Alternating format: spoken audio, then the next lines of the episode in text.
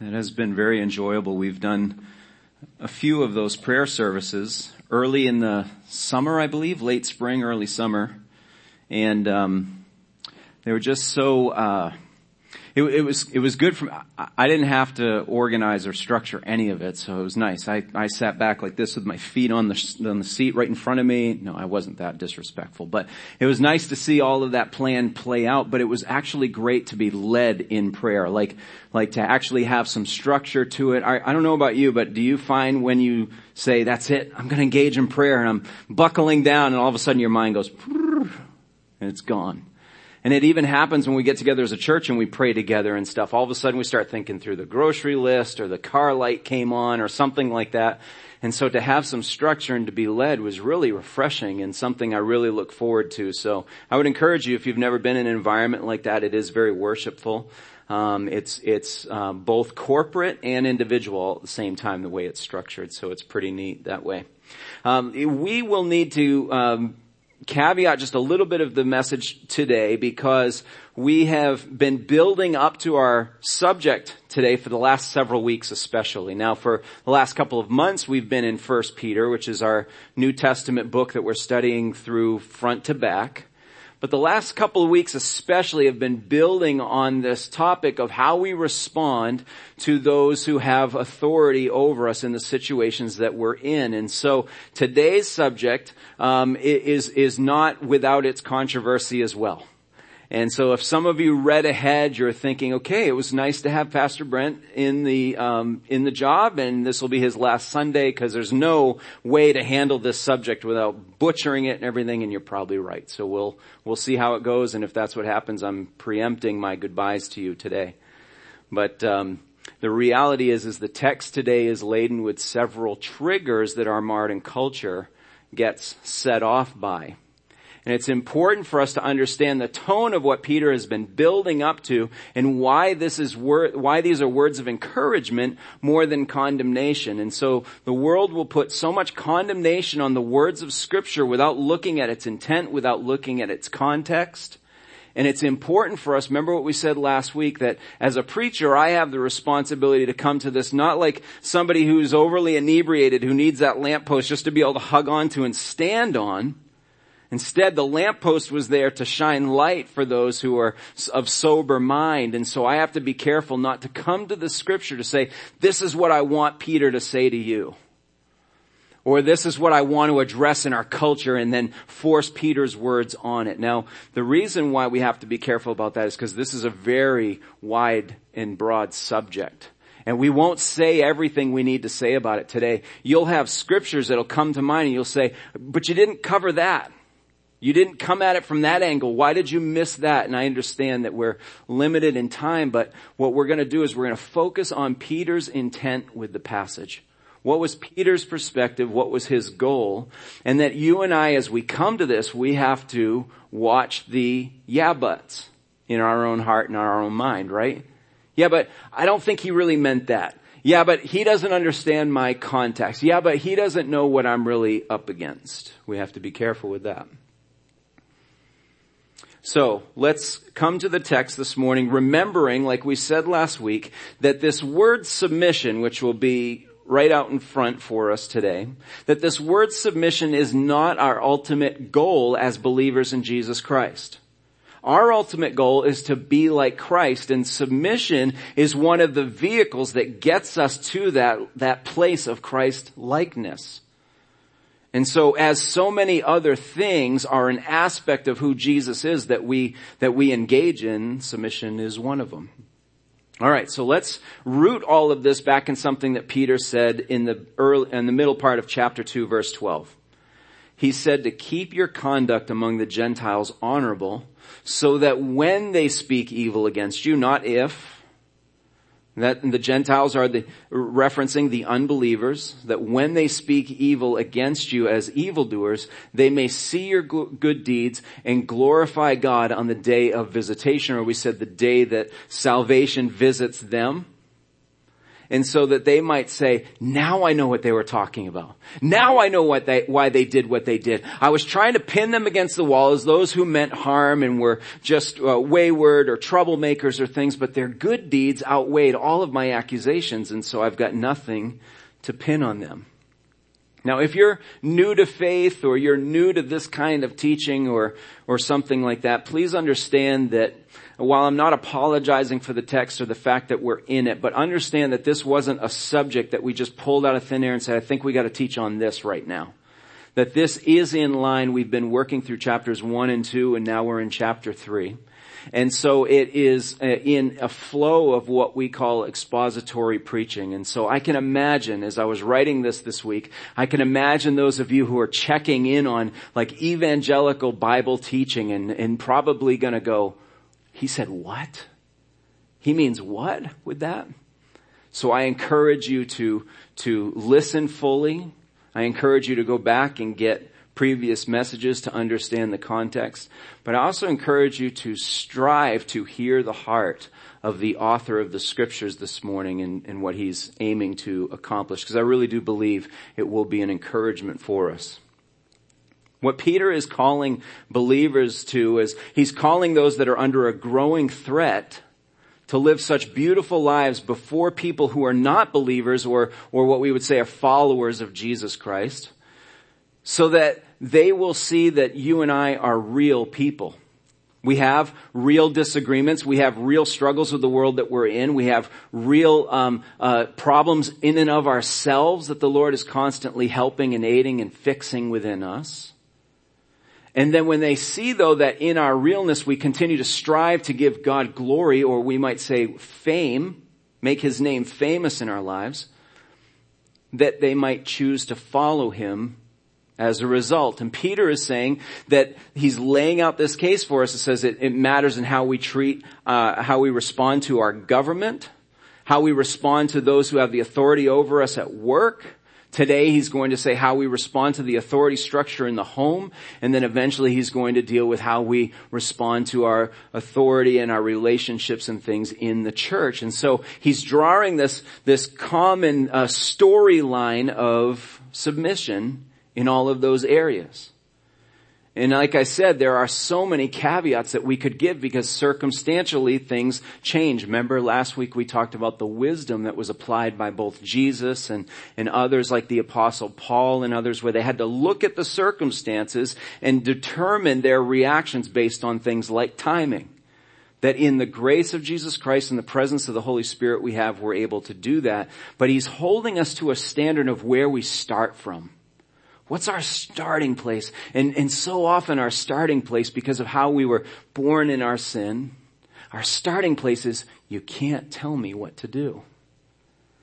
So Peter is encouraging a different approach. Don't act naturally, but supernaturally, because you need a strategy for the circumstances that you can't get out of right now, even if you tried.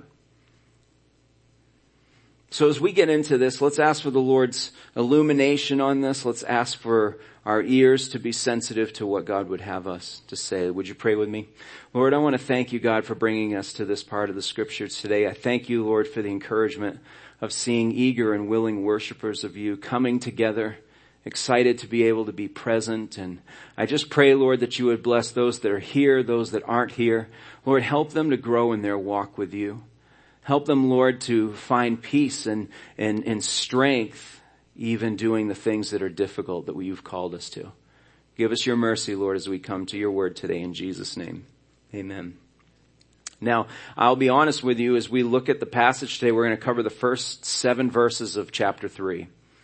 And, and we might be tempted to say there's a disproportionate amount of, of instruction to wives here and, and, and the husbands only get one verse in this.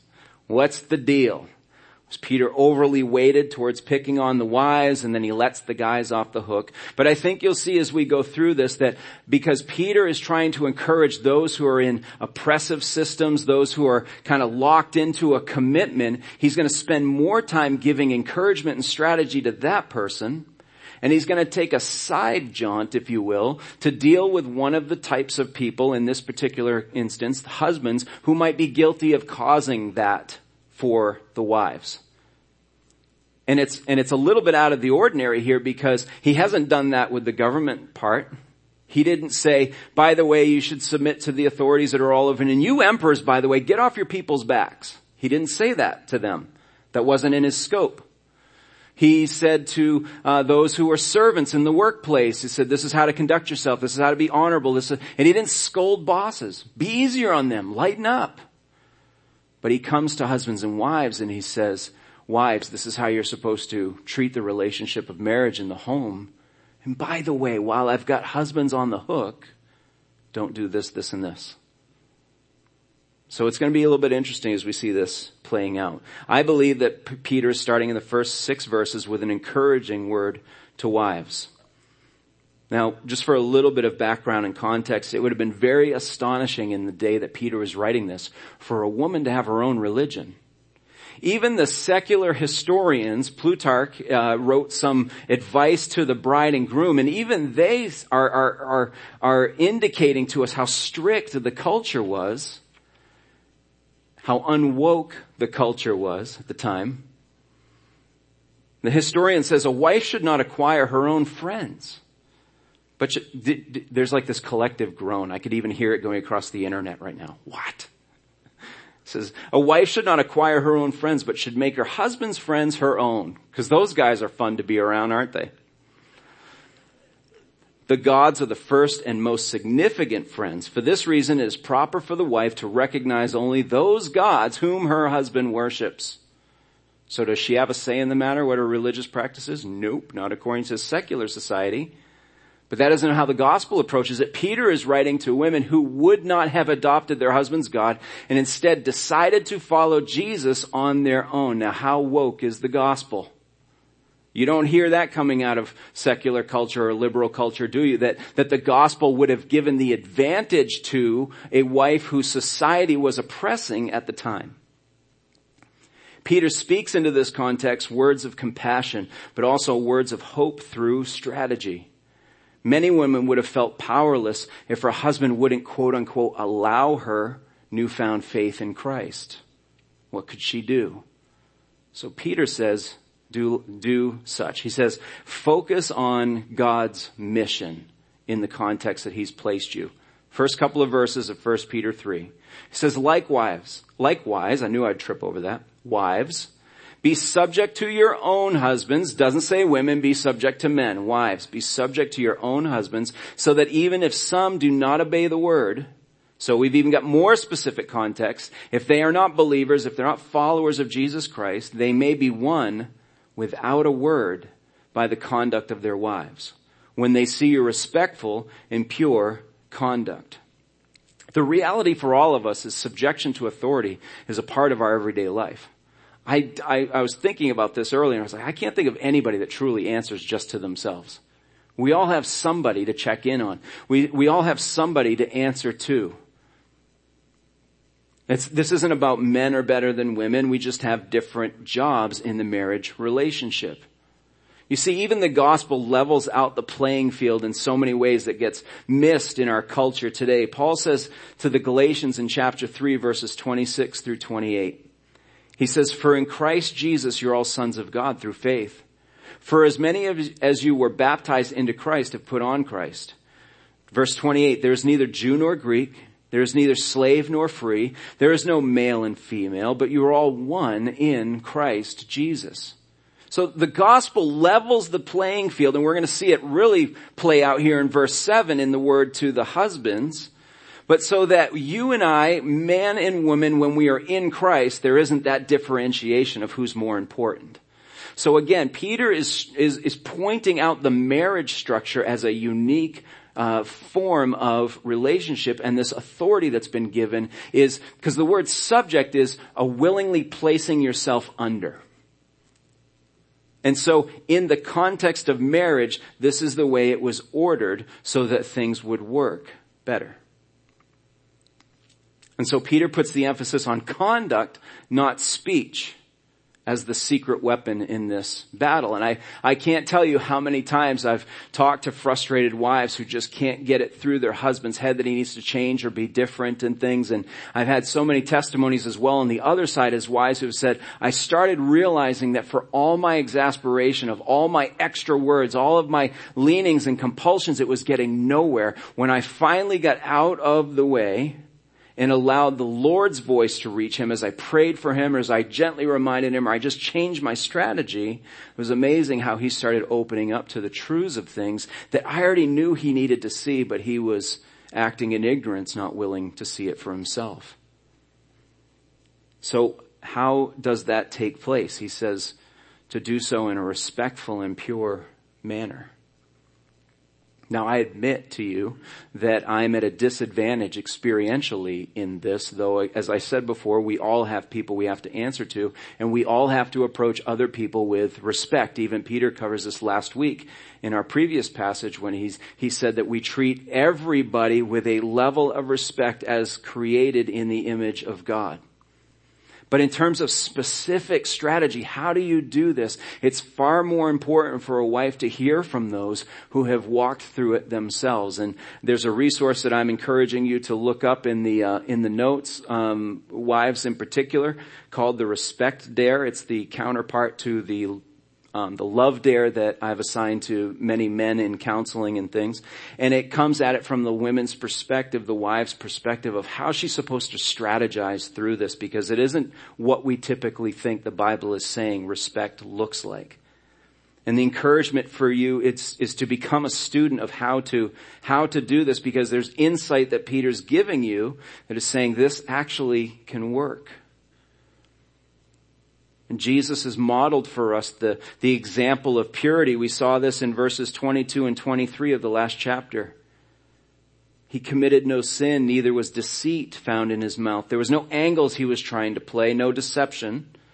When he was reviled or vilified, he did not revile in return. When he suffered, he did not threaten, but continued entrusting himself to him who judges justly. This is all part of God's mission. This is how He has saved the world. This is how He has cared for those who are lost. And He's inviting a wife to enter into that mission saying, let's work on the same page. Let's work on the same side of this and see if your husband would come to Christ. Which is the cry of so many women's hearts and especially was at the time of Peter's writing where so many women had come to Christ because of what they saw as an open invitation in the gospel and the respect that was shown to them that culture had walked away from and left behind. Let's continue here. Part of Peter's instruction and encouragement to wives is to get dressed from the inside out. He says in verses 3 and 4, Do not let your adorning be external, the braiding of hair and the putting on of gold jewelry or the clothing you wear, but let your adorning be the hidden person of the heart with the imperishable beauty of a gentle and quiet spirit, which is in God's sight very precious. Okay, now we're getting to it. Okay, now we understand the Bible is saying women have to look drab, dull, and bland, and they can't talk. Now we're seeing how all of these religious structures and cults and everything have figured out the place for women, right? But this isn't, this isn't Peter's intent. The abuse of this, we can't, we can't overlook it. We see it in so many different, uh, segmented parts of religion and control and all of these things where there's no, there's no, um, uh, allowance for individual style or personality or all those things. And they come back and they blame someone like Peter for it. Well, he said it right here. Don't get dressed up on the outside.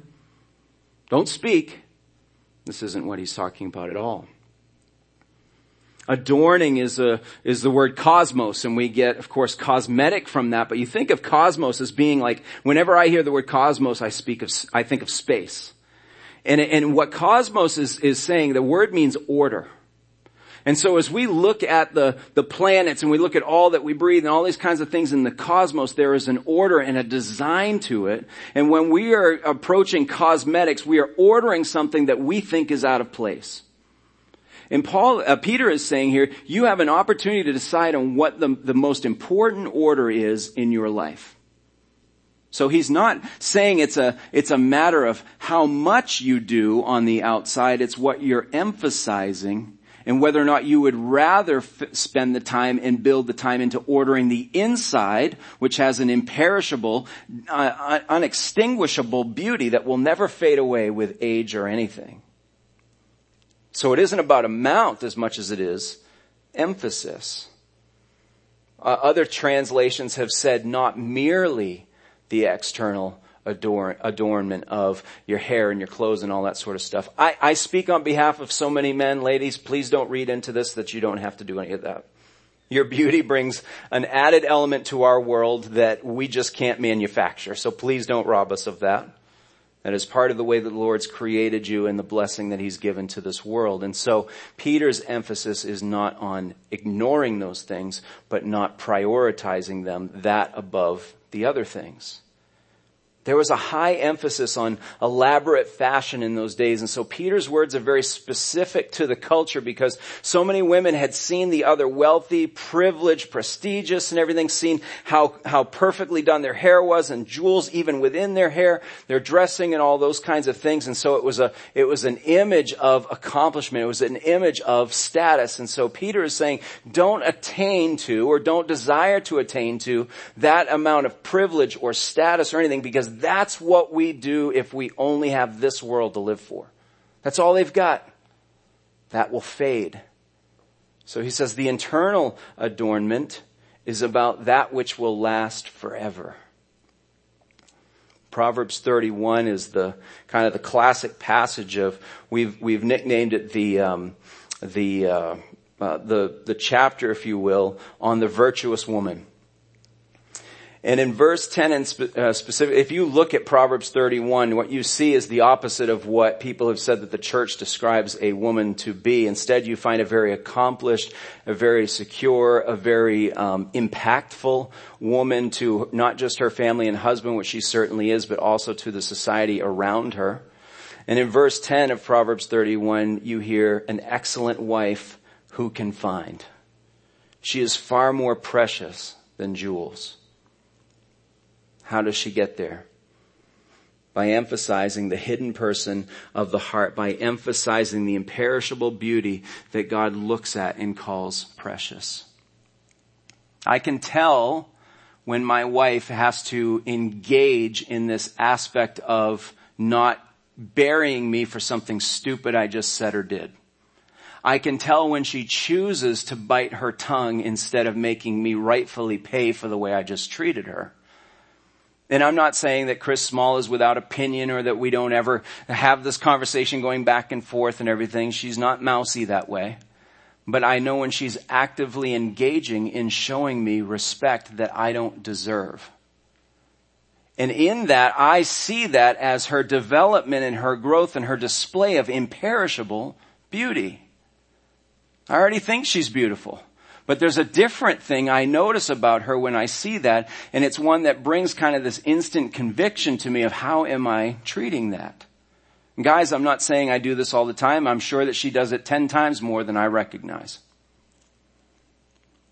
I was privileged to grow up in a house where I saw my mom demonstrate these qualities to her, her husband, my father, who was late coming in his faith who uh, to try to honor her desire to always get her family back in church. She grew up Southern Baptist in the deep South. It was just part of her cultural thing, and she wanted to uh, raise her kids in that. She had a personal relationship with Jesus Christ, and she wanted us to have one too. But for the large part of my young years, she was pretty much the only one bringing us to church. My dad didn't try getting in her way, and he wasn't overtly persecutorial or anything like that to her, but he just didn't have the interest and she had to do it alone for a while.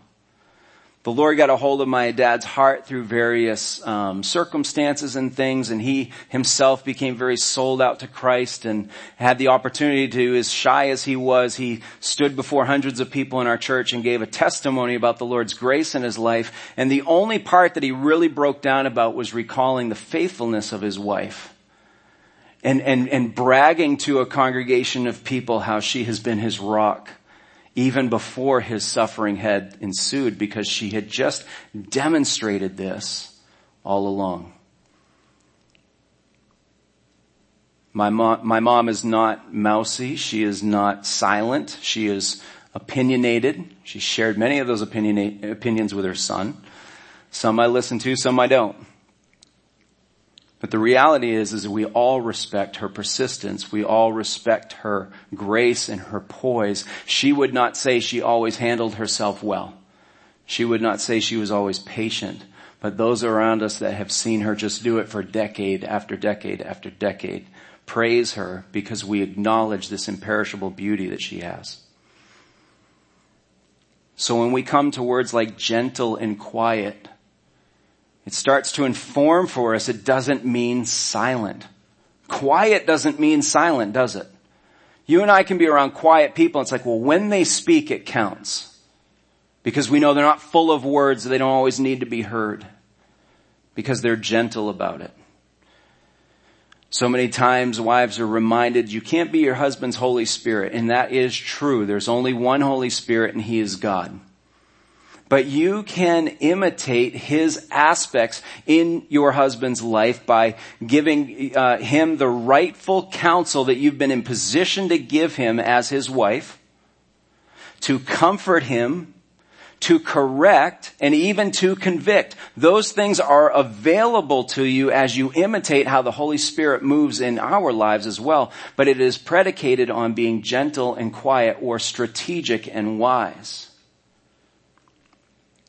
Peter's call is cutting to the heart of the dilemma of the day. Do I live for temporary status that makes me feel important and powerful? Or do I live for something long lasting, even if it hurts my status in the short term? Now, I don't think that we can escape the clear parallels between the instruction to wives and the instructions to the bride of Christ, the church. Paul says in Ephesians 5 that we as the church and the church collective and universal is the bride of Jesus. And so our power is seen in the eyes of God, but often lost on the world. When you and I as a church are moving forward doing the things that God acknowledges and, and cares about and says are very precious, it's typically lost on those out there. Because it's not quite what they're looking for. You could say the same thing with marriage. As wives are trying to do things biblically, the world would just say, eh, it looks pretty weak to me. As we develop the hidden church of the heart, our beauty, or we would also say our impact, will be imperishable. This is how a wife in a church is to get dressed from the inside out. The last thing that Peter says to wives in this is to focus on a strong human example verse 5 and 6. He says, This is how the holy women who hoped in God used to adorn themselves by submitting to their own husbands, as Sarah obeyed Abraham, calling him, and this is what I want all of you to try today, calling him Lord. You know, I, I, I don't see any problems with that. I don't, I don't see how that could go wrong at all. Actually, please don't do that, wives, because I have to deal with some of your husband's egos too, so you're only encouraging it. But he says, as Sarah obeyed Abraham, calling him Lord, and you are her children, in other words, you are carrying out her lineage or the heritage that she's left, if you do good and do not fear anything that is frightening. This is such a loaded couple of verses, and I wish we had more time. But what we're looking for in our strong human examples is somebody who is unique. He says these are holy or set apart or distinct or distinguished women which are very rare. So he says, you've all heard of Sarah. You've all seen her example. The wife of the great father Abraham, the one who is the father of so many generations. You've heard it said that behind every good man is a, or every man, I don't know how it goes, is a good woman or something like that. All I can remember is the one Jim Carrey says in some dumb movie where he says, behind every good man is a woman rolling her eyes. That's the one I keep thinking of. But I like the fact that he chose Sarah here because she's relatable to women. If you see Sarah's, Sarah's life and how she had it right so many times and then even after the promise of God, which she claims to believe that Abraham would have a lineage and, a, and, a, and she said, I'm going to take matters into my own hands. It's not happening quick enough. And she started making decisions that are really hard to read in the scriptures. You're like, what? She did what?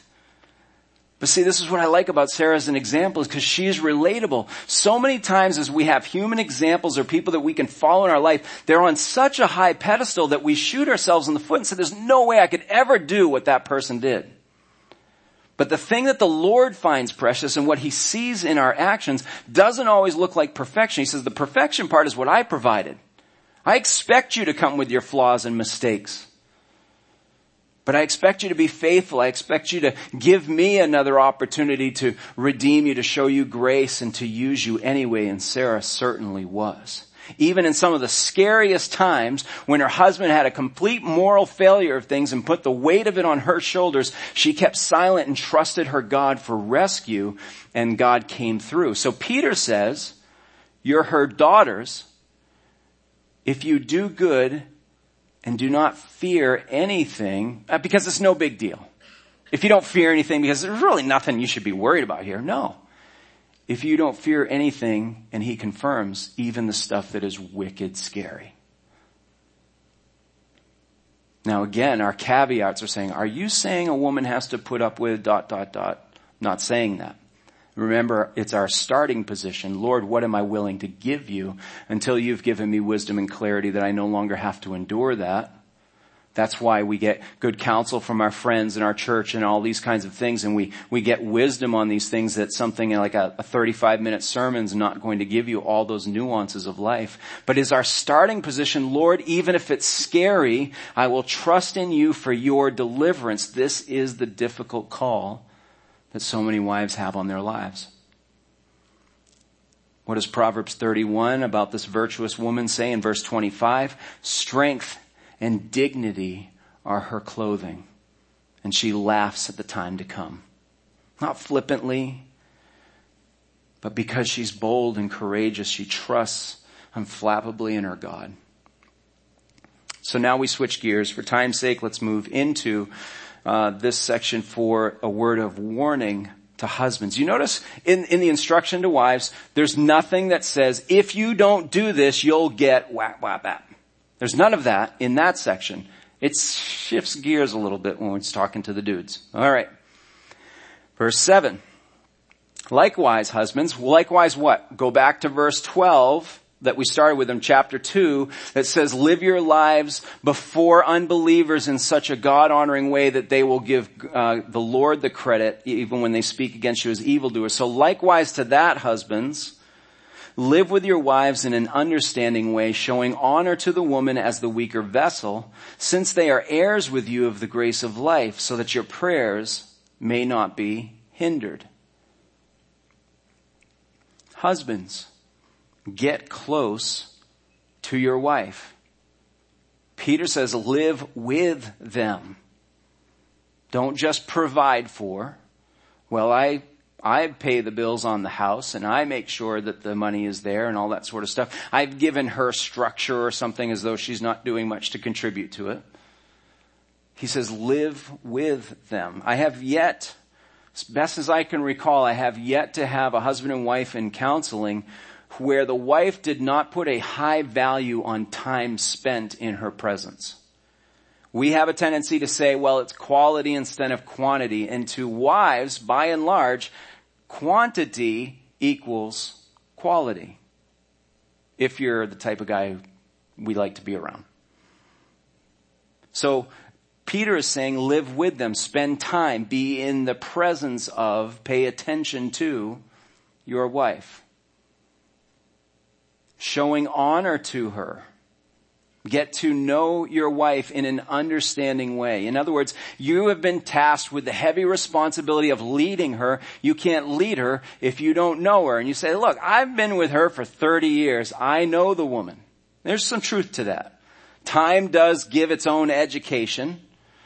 But she's not static. She doesn't just only like the things she did 30 years ago. She doesn't only know the things she knows, she knew 30 years ago. She's changed and developed and the circumstances of her life and changed. Do you know the current version of her or do you know the version of her that you first married?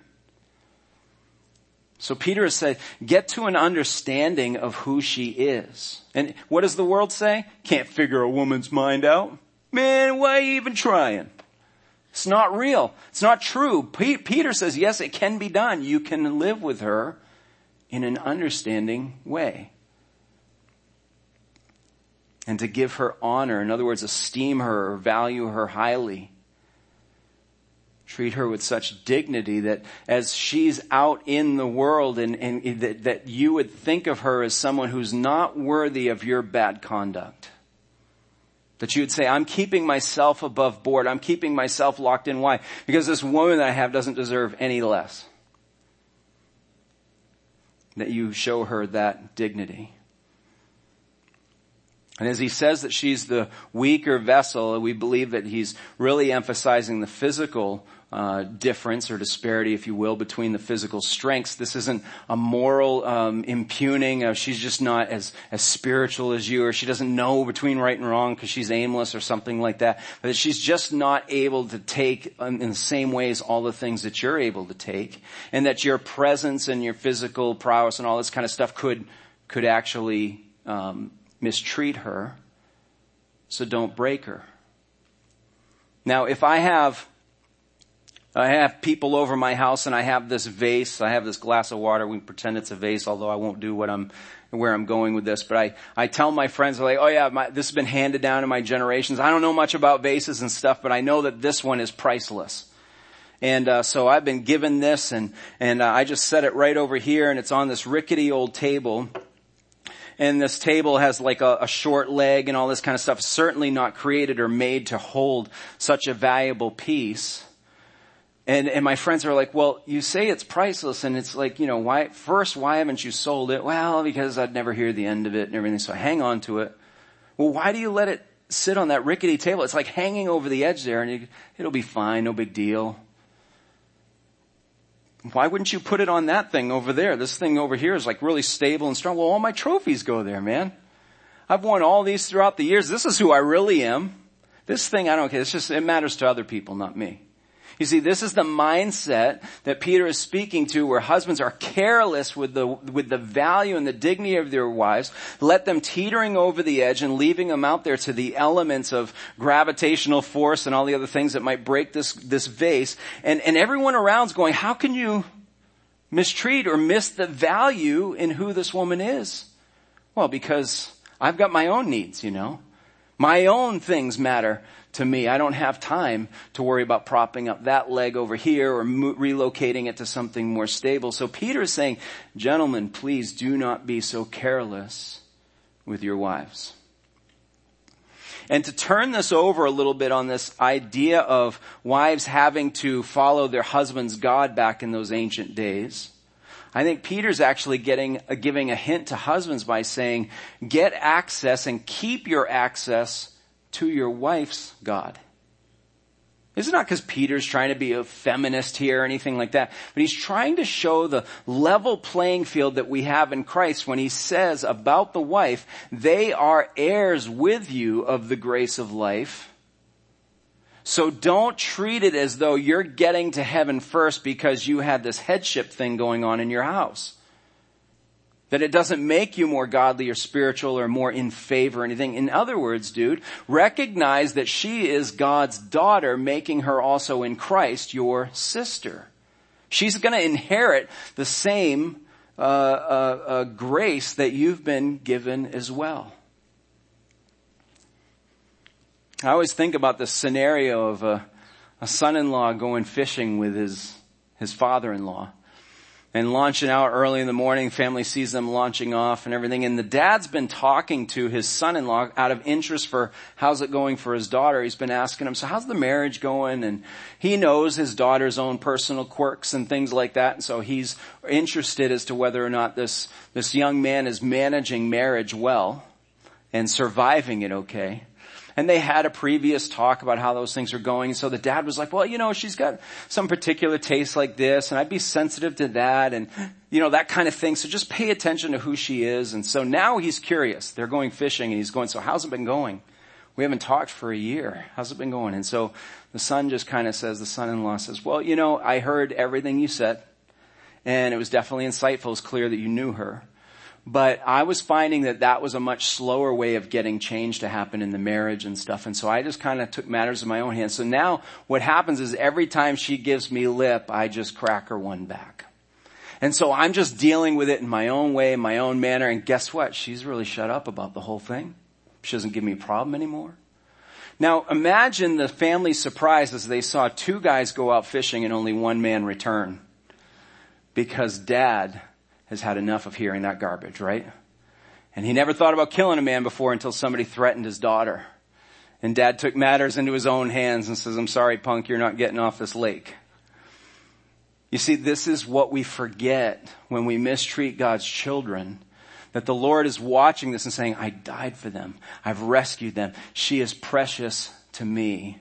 And so this word of warning comes to husbands. Don't forget that she's God's daughter and you don't come to the Lord and saying, Lord, I want you to bless me. Lord, give me, uh, uh, give me prosperity for, for my road. Give me, um, uh, privilege in my work and all these kinds of things. Lord, I want the life that you want to bless me with. And he says, and the whole time, you're spiritually just slapping around my daughter. What kind of dad says, oh, I get it. Every marriage has quirks. He's going to defend his daughter. Peter says, don't continue to treat her like this so that your prayers won't be cut off. What a scary warning that is. Peter is giving two different two different roles, a husband and a wife. He's giving them two different sets of motivation for living out their calling. Wives are called to show respect and submission to their husband. Peter's made that clear, clear, as other parts of the scriptures have as well. But why? Why would I do this? If I'm in that losing position, why would I continue to do this? Uh, Peter is saying that because if you're joining God's mission, you're fighting for a better or a bigger outcome than just your personal comforts and your satisfaction with your marriage now. You're fighting for the salvation of your husband. Also, you're looking towards a better example. You're looking for a holy calling and you, you're looking for it in, in women that have done it successfully. Although we have so many here at Faith that I think are admirable. They should be preaching this message more than me. And they would not recognize that they're doing it well or right because for them the, the struggle is constant. The navigation is, is tricky and, and the wisdom that's needed to come is, is not something that they always feel like they have when they need it. And yet we see the trajectory of their faithfulness in these areas and we applaud their efforts because they are doing what God has called them to do to bring their husbands to Christ. Whether they've responded yet or not is not what they're held accountable to. And so even in our midst, we have these holy examples. Husbands are called to show honor and care to their wives by respecting her standing in Christ. She's an heir. She's a daughter of God. And that we are to healthily fear being rejected by him if we don't take care of her. So what can a wife do? What is Peter saying? He's calling her to reflect on her tone of her speech towards and about her husband, which is the least popular thing you can do right now. Watch any sitcom or commercial or anything and you think, what's the, what's the regard that society has on the role of a husband and see if it looks masculine or leading or anything, or if it looks like the, the roles are reversed and Peter should have been writing this about men. I think that we'll see that that's how society looks at the roles how they flipped around. I've, I'm on record before saying now watch, watch, unless it's an advertisement during a golf or football, for the most part, if you see a car commercial now, who's going to be driving? I leave that for your consideration. And just ask, what does that, what is that trying to say? Because every advertisement thing is on purpose. Also, wives would be encouraged to offer their acts of submission to the Lord because he sees them all of your efforts, all of your sacrifices are not lost to the one who can actually do something about it. Switch modes from the complain about stage to the pray for for your husband. Peter's encouraging you to find a godly role model, someone you can ask for guidance, someone who will pray for you and just endure the struggle with you because sometimes there just aren't good answers. He'd also say to replace a focus of fear of these potential outcomes, the things that truly are scary, to replace a fear of those outcomes with a focus of how your faith should encourage your actions. What should a husband do? We've said it. Recognize the incredible responsibility that comes with the authority that you've been given in your role as husband and head of the house. You didn't receive the role for you, though it has often been abused that way.